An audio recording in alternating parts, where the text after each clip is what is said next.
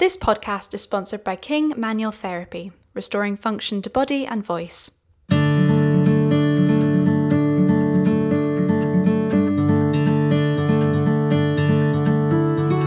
and welcome to Industry Minds, the podcast which discusses the importance of talking about mental health within the creative arts.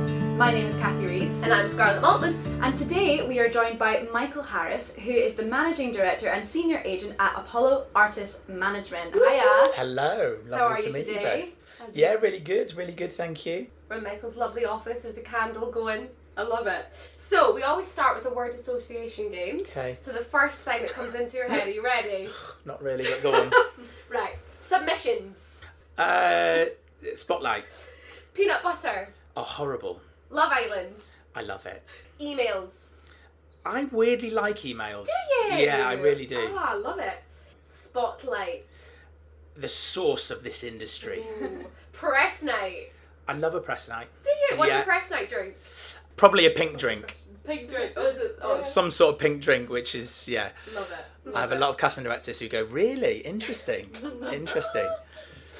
Uh, last one. Ice cream. Ooh, uh, I'm lactose intolerant, but Swedish glacé or sorbet, oh, I love it. Yeah. Love it. Do you just pop a lactose pill?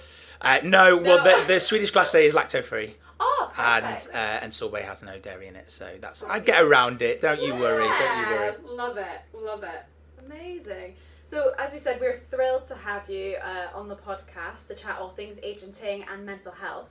Um, can you chat to us about what led you into the creative arts when you were younger? Because you haven't always been an agent, have you? No, I haven't. I was a performer. My thing was my singing when I was a kid. You know, my mum would always get me to sing in the car. We'd always sing Les Mis. That's what we'd Yes. always come down to London and see. I'm from Manchester, so we'd always travel down a- a lot and, and see Les Mis. And so my voice really kind of molded to that style. But growing up, my love for musicals was, was very strong. I wasn't very academic. I was a bit of a problem child with my behaviour. I didn't exactly like being told what to do, put it that way. You can see why I've got my own business already. I was very creative as a child. I loved expressing myself, not necessarily writing essays, but in, in, in the practical stuff. And uh, whenever I did drama, I excelled a lot. And as I said, my voice was my strongest suit. I went to boarding school um, at a place called Giggleswick. Yeah. Oh my god! Yeah, and it's next door to Wigglesworth, um, which is rather funny.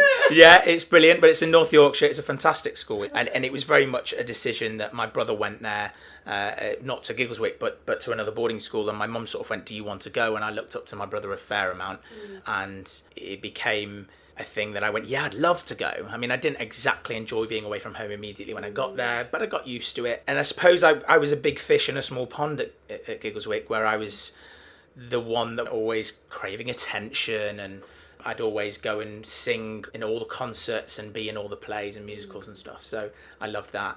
And then I had the opportunity to my mum sort of called me up and said, I found this place called Arts Educational School, Tring Park. And I thought to myself, okay. And we said, do you want to give it a go? It's focused on performing, vocational stuff. So we went to sort of view it and it was right up my street, to be honest. And I did sixth form there, and it was an opportunity to academic in the morning and, and vocational in the afternoon, and it really helped give me what I needed. Um, and it's a fantastic, fantastic school. But I started there on the acting course. Oh. Uh, even though I was a singer, I, I, I don't know what, I can't even remember why that happened. And I remember the, the principal of the school, who still is the principal to this day, I think he said that he remembered my singing audition, again, that I had a beautiful voice and all this sort of thing. So I don't know why I started on the acting course. But it was very quick. Quickly, I went to the, the office and said, look, is there any chance I can move over to the musical theatre course? And I did. And I had a great time from there. And it was an opportunity for me to be less of a big fish. You know, everyone was very talented there. Um, and I became, uh, uh, I suppose, I flourished in, in being able to show off my creative side. Love that. Amazing. I Yeah. really want to hear you sing now. Not gonna happen. voice. Not gonna happen. Not gonna happen. Um, yeah, no. Unfortunately, I, I, which we can move on to in a bit later on, but I, I essentially gave up being an actor because my voice became an issue. Okay. So yeah. Can talk about it now if you want. Yeah, fine. I mean, uh, I, I I was a performer for many years, and, and I going back to, to, to me as a child, I was born with club feet. So, uh, for anyone that doesn't know that, uh, it's where your feet are, are sort of born horizontally inwards, mm-hmm. and, and your knees face forward, your whole your whole leg face forward, but your feet are bent inwards. Mm-hmm. And I was told when I was, I think I had about seven or eight operations as a child, uh, major operations. For the first few years of my life, I think my mum told me that I, I you know, I'd have uh, all my baby photos are with casts on my feet, and, and supposedly I'd have to go to the uh, the hospital every Saturday and get them sawn off back in those days, and and redone every Saturday. I had special shoes with screws in them, and, and, and it was tough. And when I got to early teens, I had my last major operation, and somewhere in my teens, I had I had a, an appointment where I was told, look, you can fuse your bones together, but you you won't be able to really run or anything like that. Which so I just said, oh, that's not an option and they says what we can do is is do this last operation, which was extending the Achilles, but you won't be a professional dancer in any way. And I sort of went, okay, interesting, because that's kind of where I want to go. Not necessarily being a ballet dancer, but being in that world. And, and I kind of told them to um, shove it really, and yeah. and pursued my career anyway. And so I thought going into my career that this would be, you know, I knew that probably by thirty that my career would be coming to an end in a in a movement kind of way. And but weirdly enough, I I got vocal issues, and to this day we don't know what it is. For one day it was I could sing really uh, beautifully, and then the next day it was just it was as though I was trying to cough through a little croak and it wouldn't clear. I uh, went to the best people in the, in the country, and they just kept saying it was acid reflux, which is a lot of what people tell you. If they if they don't know what it is it can sometimes be oh yeah you've got acid reflux. And not to say that acid reflux you don't have acid reflux but I just didn't feel like I did. And I I might have done but it just never got fixed. I, I had the omeprazole I had the the honey and all this sort of stuff that a lot of the listeners will probably know about. And I it just never really worked. I went to the best singing teacher in the industry who is Matthew Shaw and he improved it dramatically but there was still anatomical reason as to why this was happening, and we couldn't get there. And I always wanted to be the best. I, throughout my whole life, I've always wanted to be the best at whatever I do. And if I can't be the best at whatever I do, then I kind of it's not as exciting anymore to me. It's not it's not something I want to really go for. And in no way is this a dig on anybody that does smaller shows in any way. I just never had that dream. I always dreamt of the big lights and the you know the West End stage and me being a, a, lead on the West End, and I didn't I didn't want to do something a lot smaller without the potential of doing something much yeah. bigger. And once I got to a point where my voice had got worse and worse and worse, and I knew that I was getting not so many recalls as I used to. I used to get recalls more or less every time. Yeah. Now I was getting none, and it kind of affected me and so I was just like, I, I can't do this anymore, and, and decided to move into agenting. Amazing. Wow. Incredible story. Yeah. It, it's it's a tough one. Yeah. There's there's a lot of incredible stories along the way, but yeah, it's it's yeah. yeah. What would you um, offer any advice? Obviously, especially for dancers, injury and vocal issues and all that can have a huge impact. Yeah. Would you give any advice to someone that's maybe struggling with um, an injury or? Yeah, and weirdly enough, I, I have a few different stories of my life that have put me through that. Both the story I just told you about my vocals, um, obviously me being born with club feet. You know, to this day now, I used to play football. We have a we have an industry football group. Oh, I love that. Yeah, there's uh, there's casting directors, there's there's agents, there's actors, wow. there's photographers, there's, uh, you know, a guy who runs one of the best extras agencies. We used to play football a few years ago, and, and then all of a sudden, I just got my feet got worse and worse and worse, and now I, I can't really run 100 meters without getting pain throughout my legs. Yeah. So I have that experience, but also uh, my first job was Mamma Mia. Um, I came out of college, I trained at Mountview, and then I, I finished and I auditioned and the fantastic Stephen Paling, who gave me my first job. It was it was an incredible job to get. Um, and then about I can't remember. I think it was about two months in or something. I I came off stage and I I had a, a real bad pain in my ankle throughout my bones, and it, I just I couldn't go any further. So I stopped and came out, and I came. I ended up coming home, and I went to uh, the physio, and they said basically what you've got is you've, you've got a bruised bone. That's all it is. You need six weeks out, but bruised bones can take a while to heal, but you need about six weeks out from doing the show. So Mamma Mia quite rightly said, right, well, we don't want to risk anything, so we'll give you 12 weeks to sort yourself out and come back. Now, I'd already had a few weeks before I got back and had an appointment and stuff, so I'd already been out. And then the date that I was due to come back was about four and a half months later. And it was quite a, a, way out. You know, I had to go back to being in front of house and uh, didn't get paid. Real, real tough. And I missed out on the sort of the, the touring life to a certain extent. So I went to physio twice a week and I ended up just getting, you know, normal physio stretching. And then at two points during the recovery, one one day I woke up and I had this itching feeling, couldn't couldn't not itch. And this blister grew and grew and grew. Went to see a doctor. Doctor, random doctor, said, We want to give you steroids. We think it's just something. Da, da, da, we'll give you steroids. Great, fantastic. Anyway, that started to go back down, and it went. And I thought, great, okay, fine. Then came off the steroids, and then a couple of weeks later, this blister came back up again. Uh, this time I went again. My doctor was in Manchester, so I kept going to sort of emergency doctors, and they says uh, we want to give you antibiotics.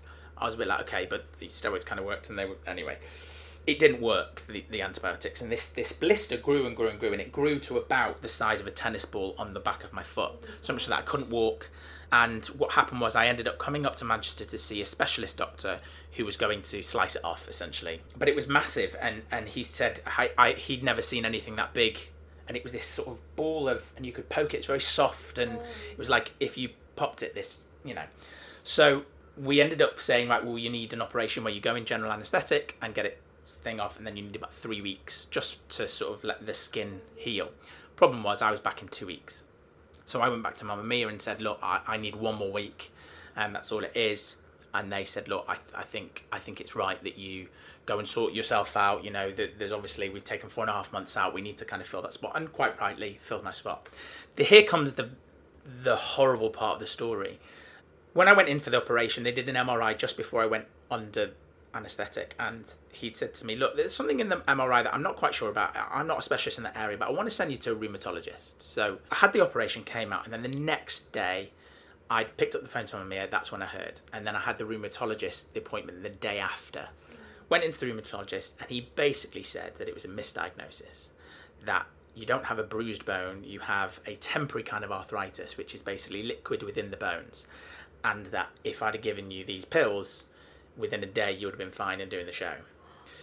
Oh so I'd spent four and a half months out, been misdiagnosed by the physio, and to be fair, it was a rare a rare thing, and obviously they'd given the job away at this point, so I lost my job, and that was really tough for me. I went through a really really bad point where I I sort of never worked for the rest of the year because I was just in a in a weird place and and it was and it was tough. It was really tough to lose my job, to, to lose the opportunity of all my friends on tour, not to be able to go back out and tour with them and, and, and essentially not finish the show. I, I to this day I I miss the show. I, I, I feel like it's unfinished business. And weirdly enough, I last year I had the girl that played Lisa, and then recently I've just got an ensemble member who's cover Lisa, who's just opened in the new cast. Um, who's both of them are absolutely brilliant. But it means I have to go into the show yeah. constantly, taking people and, and showing them off. So, do you know what? I love the show, and it's and so sorry. That's it's. Tough. Do you know what? I thought about it and I thought there's no way that this didn't happen for a reason. Yeah. For it to happen within a day and everything like it just, mm-hmm. you know, it, it all happens for a reason. Yeah, absolutely, absolutely. Weirdly enough, there are people in the world that are successful sportsmen and people in the industry. You know, Steven Gerrard had club feet. Really? Um, he only had one, and I don't know whether it was as severe, but you so can have both. It? You can have just one. It can be just slightly inwards. Mm. It can mm. be so. It all kind of depends. Mm. Um, I'm not a specialist in it, but I know that it, you know it can be sometimes. Hard. But the problem I've got now is that my feet are facing forward, which is great, but my knees now face outwards, and everything's a bit off yeah. kilt. So it just it just creates a lot of pain on yeah. a daily basis. But I'm kind of used to that now. Yeah, yeah, so yeah. Um, so, can you chat to us about your own experiences with mental health, be it with you or with family members and friends, just how aware you've been of it over the years? Yeah, I, I have had struggles within my life personally. I was a, I would say I was a troubled kid. I, you know, I had, had certain issues throughout my life uh, of settling into situations, whether it be at boarding school, which can be very, very difficult, you know, being bullied a lot, all those sorts of things. And then coming into this industry, it's an incredibly hard industry to be in, really, as you will know. I always say actors are, are fools in a way because what is it 80% of actors are out of work or something like that it's probably more than that you know so the the stress that you can go through with being in this industry is a lot. But we do it because we love it but we suffer through the pains of it. Um, and like i say with the mamma mia situation that certainly tested me a lot. But you know i have i have experiences in my family uh, where people suffer from mental health and it can be really tough. And there's a responsibility not just on that person because a lot of people misunderstand depression and anxiety in in a way of thinking that it, it it's on them. And it's not actually. It's something that's really important to me is it's other people as well. It's your friends being able to go up to that person saying are you okay? Texting. You know i have my best mate on a, on a regular occasion you know just texts and says hi what's up? What are you doing today? And I think that's really important. But also, it, it's not reacting to certain people because you think they're an attention seeker or they are, you know, they're, they're saying all those things when they don't. A lot of people will say depression, oh, everyone's got depression. You know, everyone has, you know, it's just pe- people being sad. And there is a massive difference between yeah. feeling sad and having a medical diagnosis of depression. Yeah. Um, it's mm-hmm. not as easy as cheer up. Yeah. And so many people without it who haven't suffered through it will say, cheer up, you know, it's fine, you know, everything's okay. And actually that's not what they want to hear. That, you know, they want the support, they want they want to rant, they want to get it off their chest and, and just be able to talk to someone. I had a fantastic uh, Chris Hocking, who is um, the head. Big up Chris Hocking. He was in the office a, a little while ago, and and I, I was trying to push for colleges to really take that into consideration. And, mm. and I have to say, the plans that he's already put in place at Arts Ed and the future plans that he's got are, are really important because it's very true that so many kids at the moment are coming through the colleges suffer with mental health. More and more and more suffer with some sort of mental health, and and a lot of people will get annoyed by someone with mental health issues because they think that they're just annoying or they're attention seeking, and the more that you react by saying, oh, for God's sake, and you get annoyed by them, it's actually just making it worse. So, in 2017, you set up Apollo Artist Management. Setting up your own agency is a big move. Why did you decide to do this? I don't know. Um, with the bougie glasses. yeah, with the bougie glasses, yeah. I, do you know what? I, I, it, it was a really difficult decision, but I, I, I my agenting career, I, I worked for two different agents, both fantastic agencies. Uh, one was Identity Agency Group, mm-hmm. who look after John Boyega, Letitia Wright, but it, they just ran their agency in a specific way, and I, you know, I decided that I needed something a, little bit smaller and a bit a, bit more creative in, in that sense. At least I wanted to be a creative input, and they already had an incredible thing going. Mm. So I eventually joined Bolan and Reeve um, after about two years at Identity.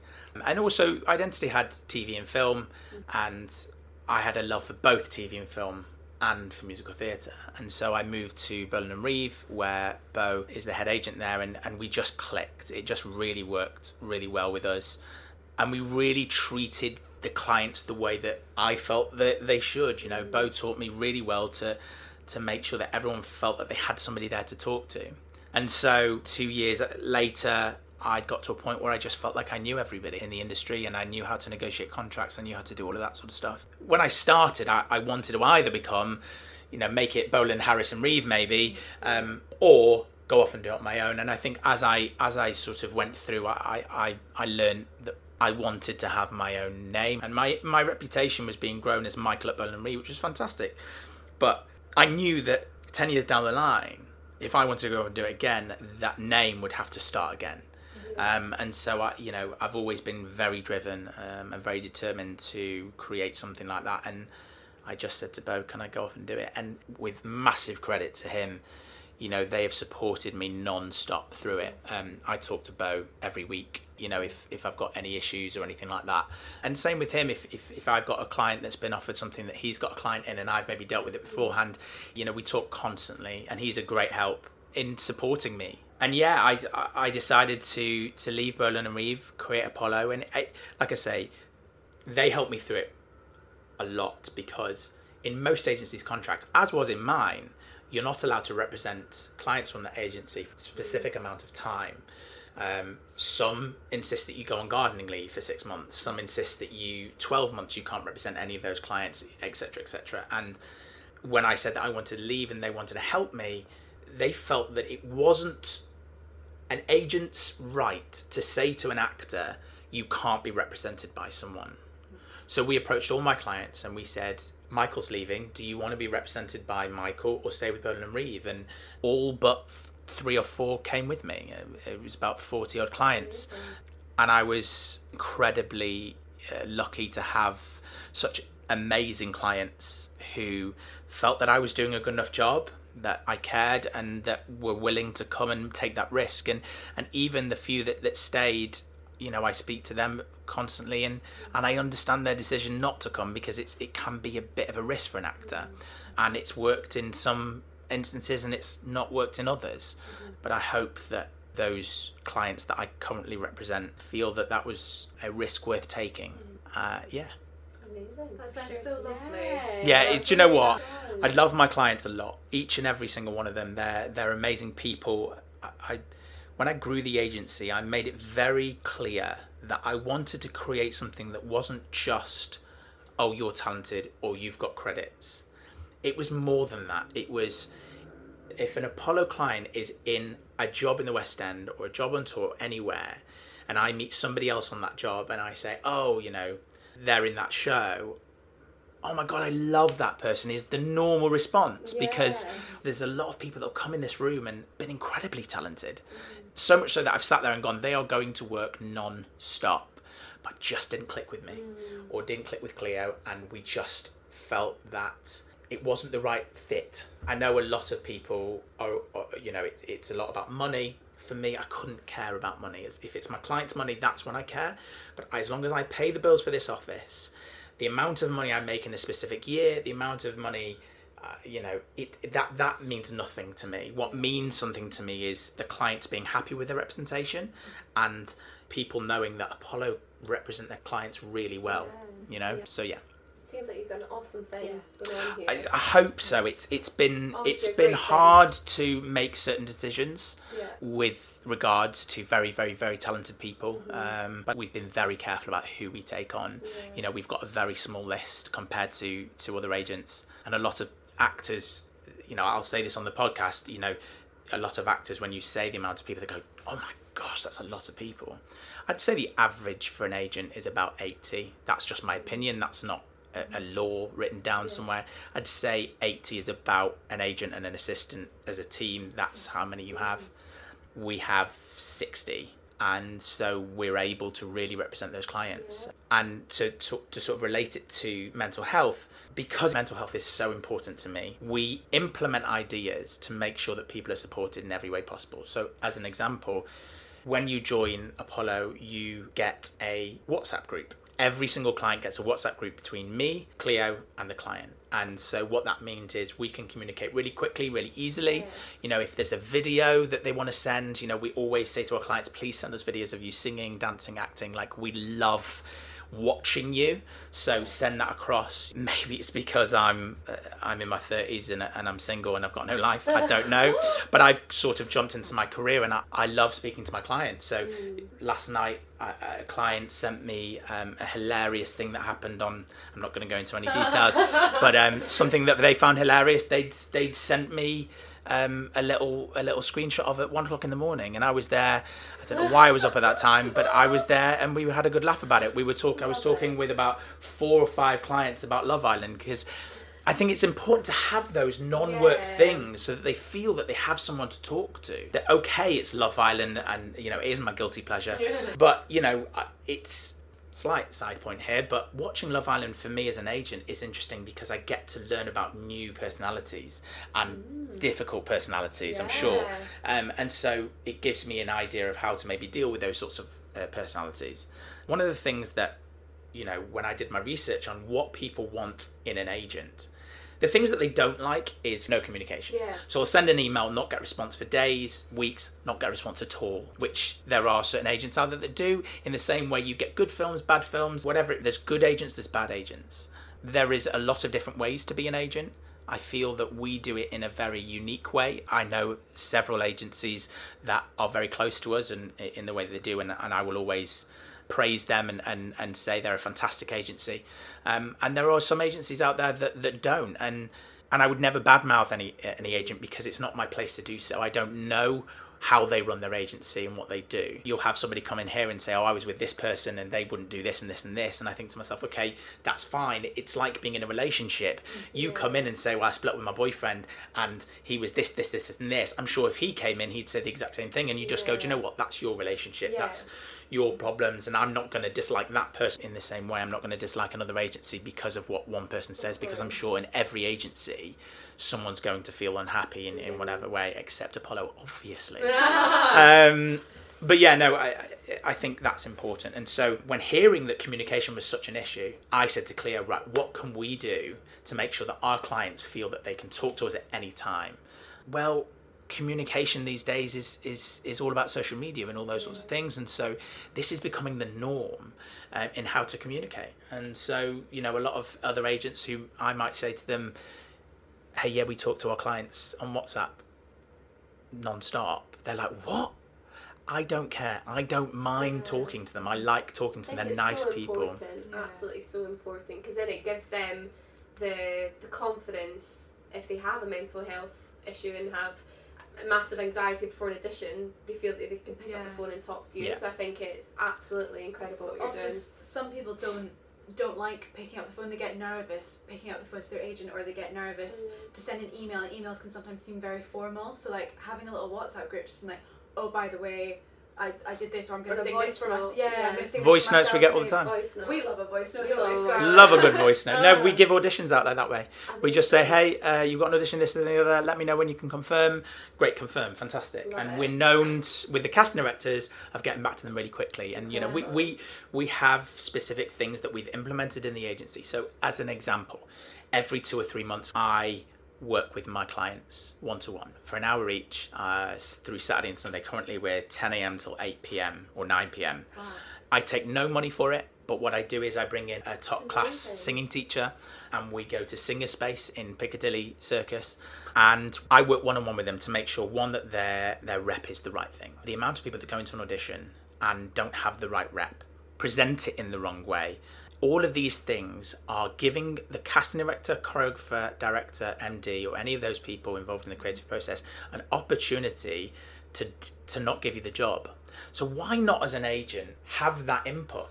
If somebody goes for headshots, we've got several incredible headshot photographers that we work with, naming Mug Photography, uh, Michael Carlo, fantastic, likable people that make their uh, that let their clients relax. But beforehand, we're on WhatsApp. They're in I don't know next, and they're taking photos of loads of tops, and so we go, "That's perfect for you. That's great for you." You know, we say you know if, if they've got an audition and they're like i don't know what to sing or i don't know i don't have a monologue or whatever it may be we're like great well, we've got a database of sheet music, so let's work together in making sure that you've got the right song for that audition.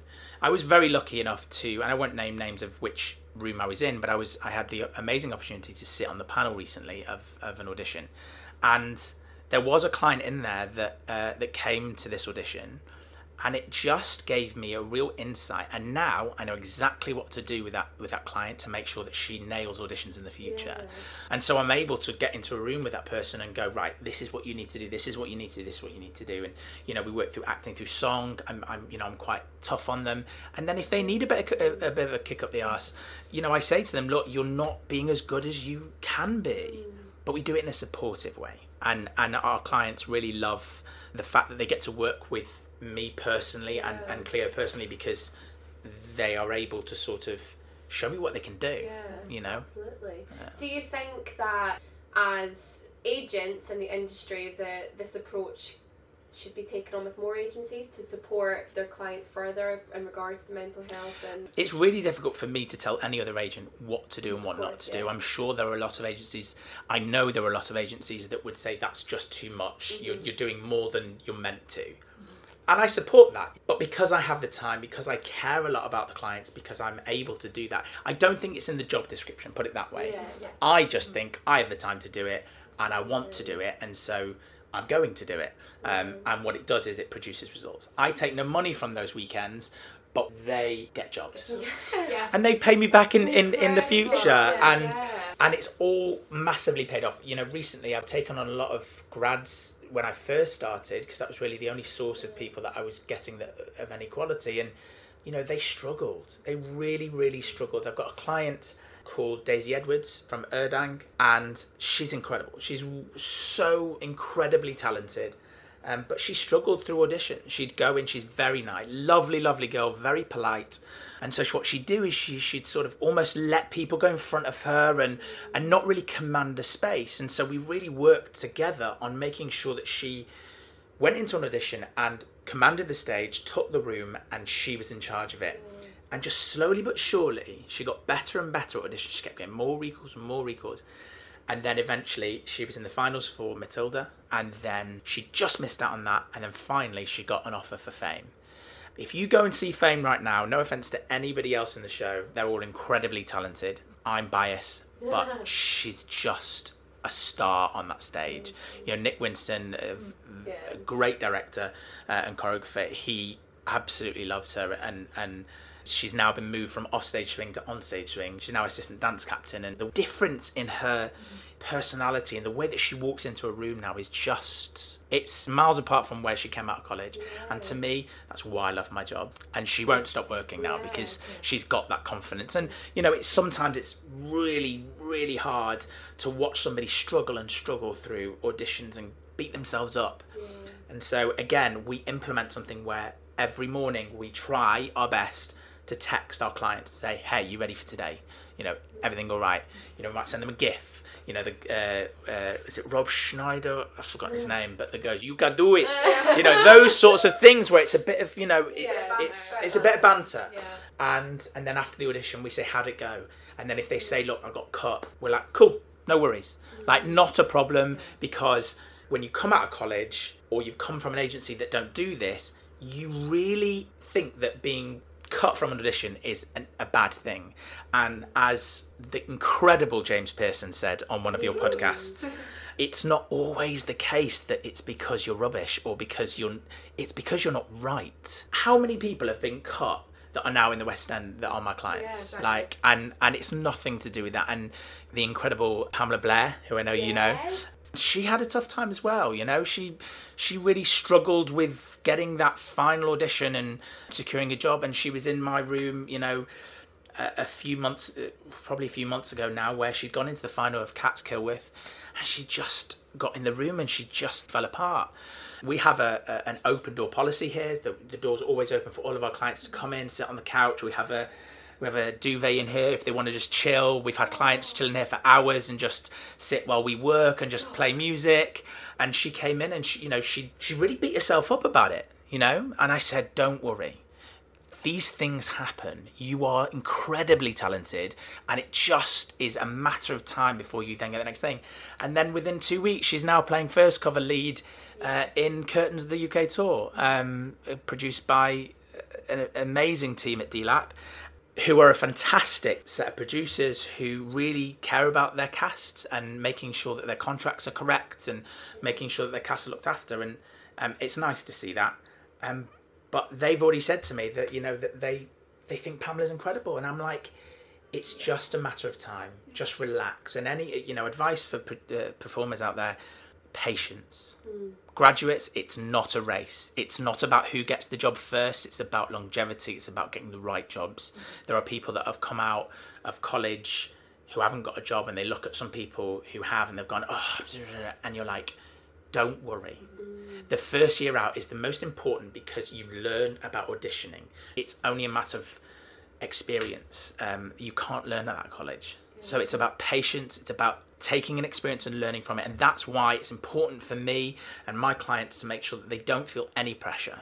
They don't feel any pressure towards the end of my career. I wasn't getting recalls and I wasn't getting many auditions, and I just felt like I was going, I don't know when the next one's going to be. So I need to get this one. And I was putting so much pressure on myself. And it was just unwanted pressure, um, unneeded pressure. It's not a word, but we'll go with it.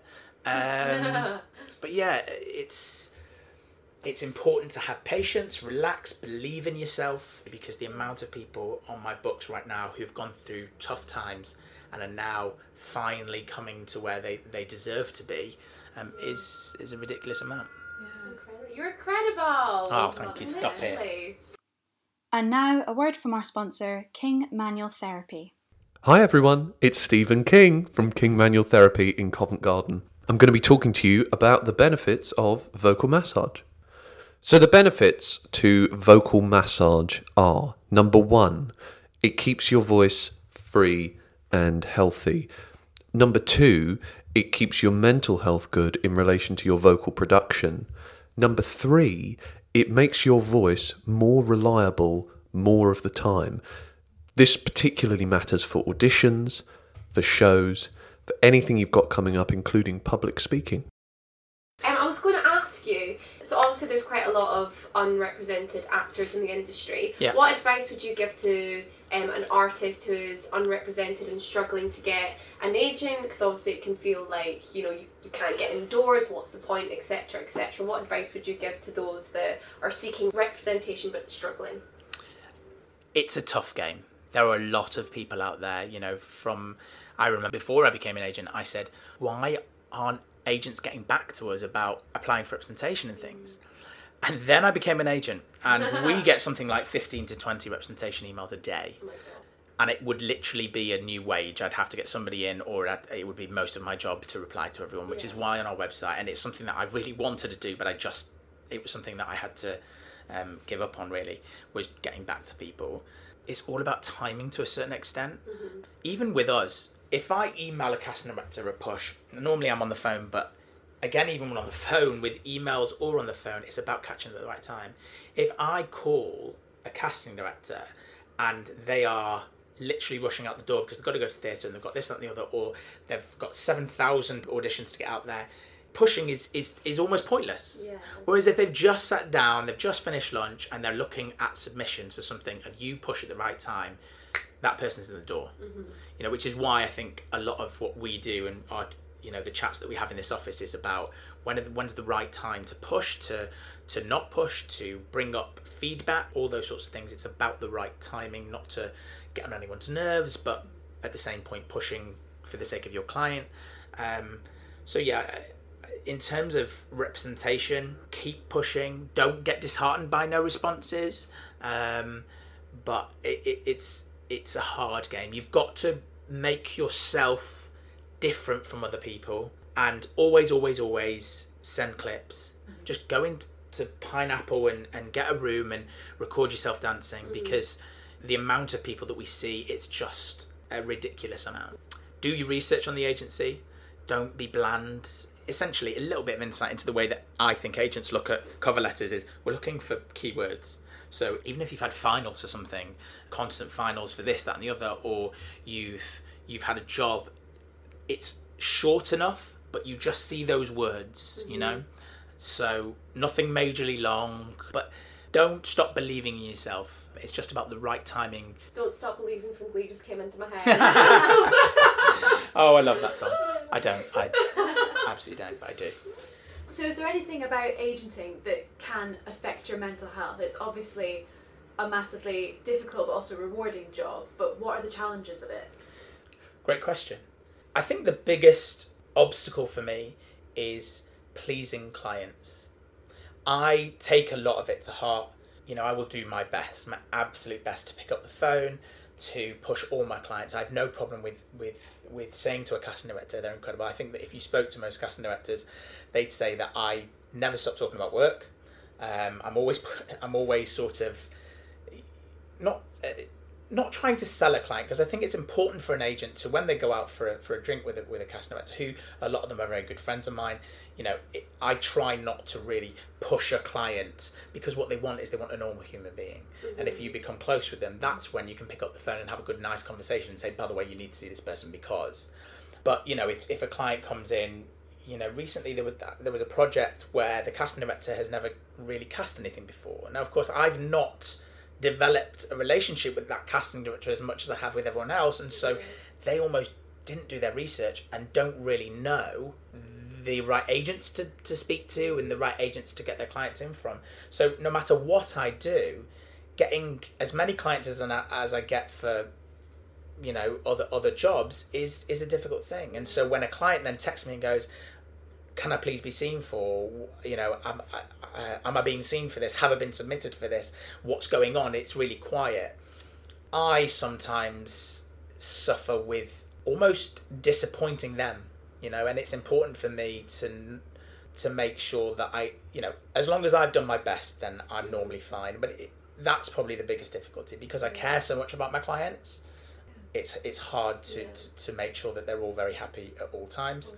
In situations such as that, where a casting director just hasn't has never cast anything or something like that. Yeah, I don't know. Yeah.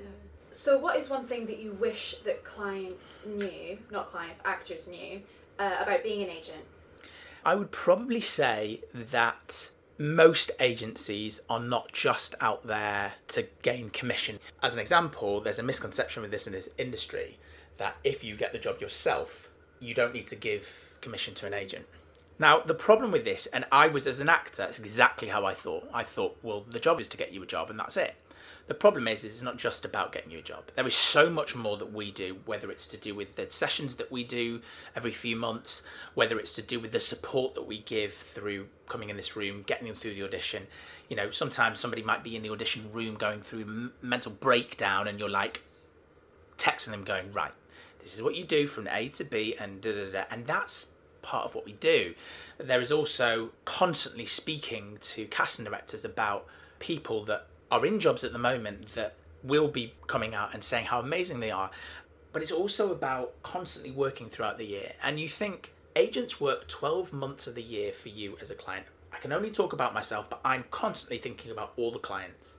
And we, again, we implement things within our day to day life where we make sure that that happens. Mm-hmm. And so if we work 12 months of the year and you come in and you say, look, I've got this project that somebody's got me, you know, here's what happens. I'm very lucky that all most of my clients, if not all my clients, always come to us and say, I'd like you to represent me for this. Like, we have no issue with you taking money. I'm like, fantastic. Because what happens is if you get into that job and there's an issue, whether it's to do with bullying, mental health, a situation with the company manager, a situation with the producers, whatever it is, we are there 100%. I am there for all my clients if they do a job where it's free. I will support them just the same if they do it for free or if they don't. And so what happens is is just the general view that because we're as a team, we go into things and use one of your contacts to get a job, great. We'll look after the contract for you, we'll negotiate it for you, and we hope that through the representation that we give that you want that to happen. And therefore we do take the commission. But that's not us going, well, you know, we're greedy and we want the money. It's that we work our asses off 12 months of the year. And how often does an actor work throughout the year? On average, maybe about three or four months. Okay, mm. one year you might get a West End job and you work the whole year, but then the next, you know, you don't work at all and, and and we've worked that whole time. And so mm-hmm. i think that there's a misconception within actors that that happens and that's something that i wish actors understood a little bit more of because it's hard to have that conversation of going yeah i am going to take commission on that. Not because i think oh my god, I'd like a little bit of extra money for. Again, I don't care about that side of money things. It's just about making sure that we value ourselves yeah, because we value absolutely. our clients a lot. And if anybody ever says you, you know, well, you do it for free, we're always the first person to say no. And we are constantly, constantly trying to get people in the room that we really never forget about them. We have a meeting once or twice a week where we literally go through the client list completely top to bottom and talk for at least at least a few minutes on each client about whether they asked for something that has either not been done or forgotten about, which is very rare for us because you know we we we're trying to keep on top of that. Um, but it's always that to make sure are they happy? Are do do we feel like we're doing a good job for them, and do we feel that the projects that are out there that they are right for? They are being put forward for and being pushed for. It's important for me not to ever forget about someone because yeah. I was a part of an agency that had a few more people, and so I was almost a little bit forgotten about. It was very much a you know, we'll take on talented people, we'll see who gets a job, if not, we'll drop them. The amount of people we've dropped is a very small amount the amount of people that left me in my whole career as an agent is on one hand. Um, yes. Because I really care about yeah. them. Because I make sure that they, we make sure that they're cared for. Um, and it's not just about me. Um, I have the best assistant in the entire industry yeah. in Cleosphere. Between us, we're always there for our clients. Whether it's chatting to them at one o'clock in the morning because they've got issues with an audition slightly moving on a little tangent, we have several clients who have opened up to us and said, I've got mental health issues. Mm-hmm. We've had several clients in here cry their eyes out, um, not know what to do. We've had people in here that have admitted to self harm, they've admitted to being close to suicide. Um, and it's really important for me and Cleo to make sure that those people are supported and that they don't feel like they've got no one yeah. you know? And and that comes from an event that happened a couple of years ago. I was at Bolan and Reeve at the time. There was a girl that many people might know uh, called olivia faulkner who was one of the most talented beautiful girls that came from Laine but she gave herself a lot of pressure she was born with something to do with her eye i don't know the details of it but she beat herself up about it but actually looking at her, she was beautiful and she was the most amazing dancer. She had the most fantastic voice. She graduated from Laine. She joined Bo at Bolan and Reeve, but I was his assistant at the time, so I was just as close to her. And she got Pippin uh, at the Hope Mill in Manchester, another fantastic venue, and she was again brilliant. And then Pippin got transferred to Southwark, and in between, she she committed suicide. And I had a few Lainies that were close to her. I also had a girl who was one of her best mates, and I had to tell her, and it was so difficult. It was so difficult because I couldn't let my emotions show because I had to be there for those people, and it hit home eventually once I'd sort of got over that. So now from that, I have implemented things within the company, and Cleo and I support our clients through everything. We text them before and after auditions. We, you know, if we haven't spoken to them in a while, we'll give them a quick text to say, "Hey, how are you? How's things going?" If we know that they are they suffer from mental health, we're constantly in touch, making sure they're okay. And that's really important to make sure they've got the support. And yeah, it probably isn't the job of an agent to, to be a support counsellor. That's not in our job description, but it's important to me. So I do it. It's essentially the, the answer that I'm giving. I want to do it. Yeah. Is there any support out there for for agents, for example? No, probably not. Yeah. I think it's really difficult for an agent to come out and have mental health issues because we're looked at as somebody that that has people's careers in their hands. Mm-hmm. You know, you might go to college for three years and you've created this incredible product and you're essentially giving it to the agent and going, I'm trusting you. Please, please make it into something massive. And and and that's that's a responsibility. And you know there are probably agents out there that take that for granted. We don't you know. Cleo and i really don't. And we try and make sure that they know that we understand how much of a responsibility that is. So our final question which we ask everybody um, could you or do you think that you should be able to walk into a room today and say i'm having a bad mental health day yes I do. Yes, I do. I think that it's important to acknowledge that mental health is exactly the same as having a cold, having having pneumonia, having whatever it is. It's an illness. I think it, it's difficult to do so, but such a hard question because yeah. to implement it is going to be really, really difficult. But yes, I do. I do believe that we should be working towards a world where mental health is seen as much of an issue as other illnesses are. it's really difficult to, to get to that point. But the more that we talk about it, the more that we support our fellow actors, our fellow agents, our fellow casting directors, our fellow everyone, we're all in it together. And I, I despise this hierarchy thing. At the agency, we don't tell you what to do. If we get an offer, if we get an audition, we would never turn it down without talking to you. There are a few agents out there that will go, you know, it's not enough money. It's it's it's not the right project for you. It's not. That's a decision that we make together. We're very much a team um, between me, Cleo, and the client. And you know, if somebody wants to do something, we will advise them strongly. Don't do this because of this, this, and this. Do do this. This is our opinion. But it's your career at the end of the day. There are several roles that some clients have taken where you've said just to let you know you're going to have money issues here. The producer mm. is no, not to pay, da da da. But they've gone. I really just want to work, and I've gone.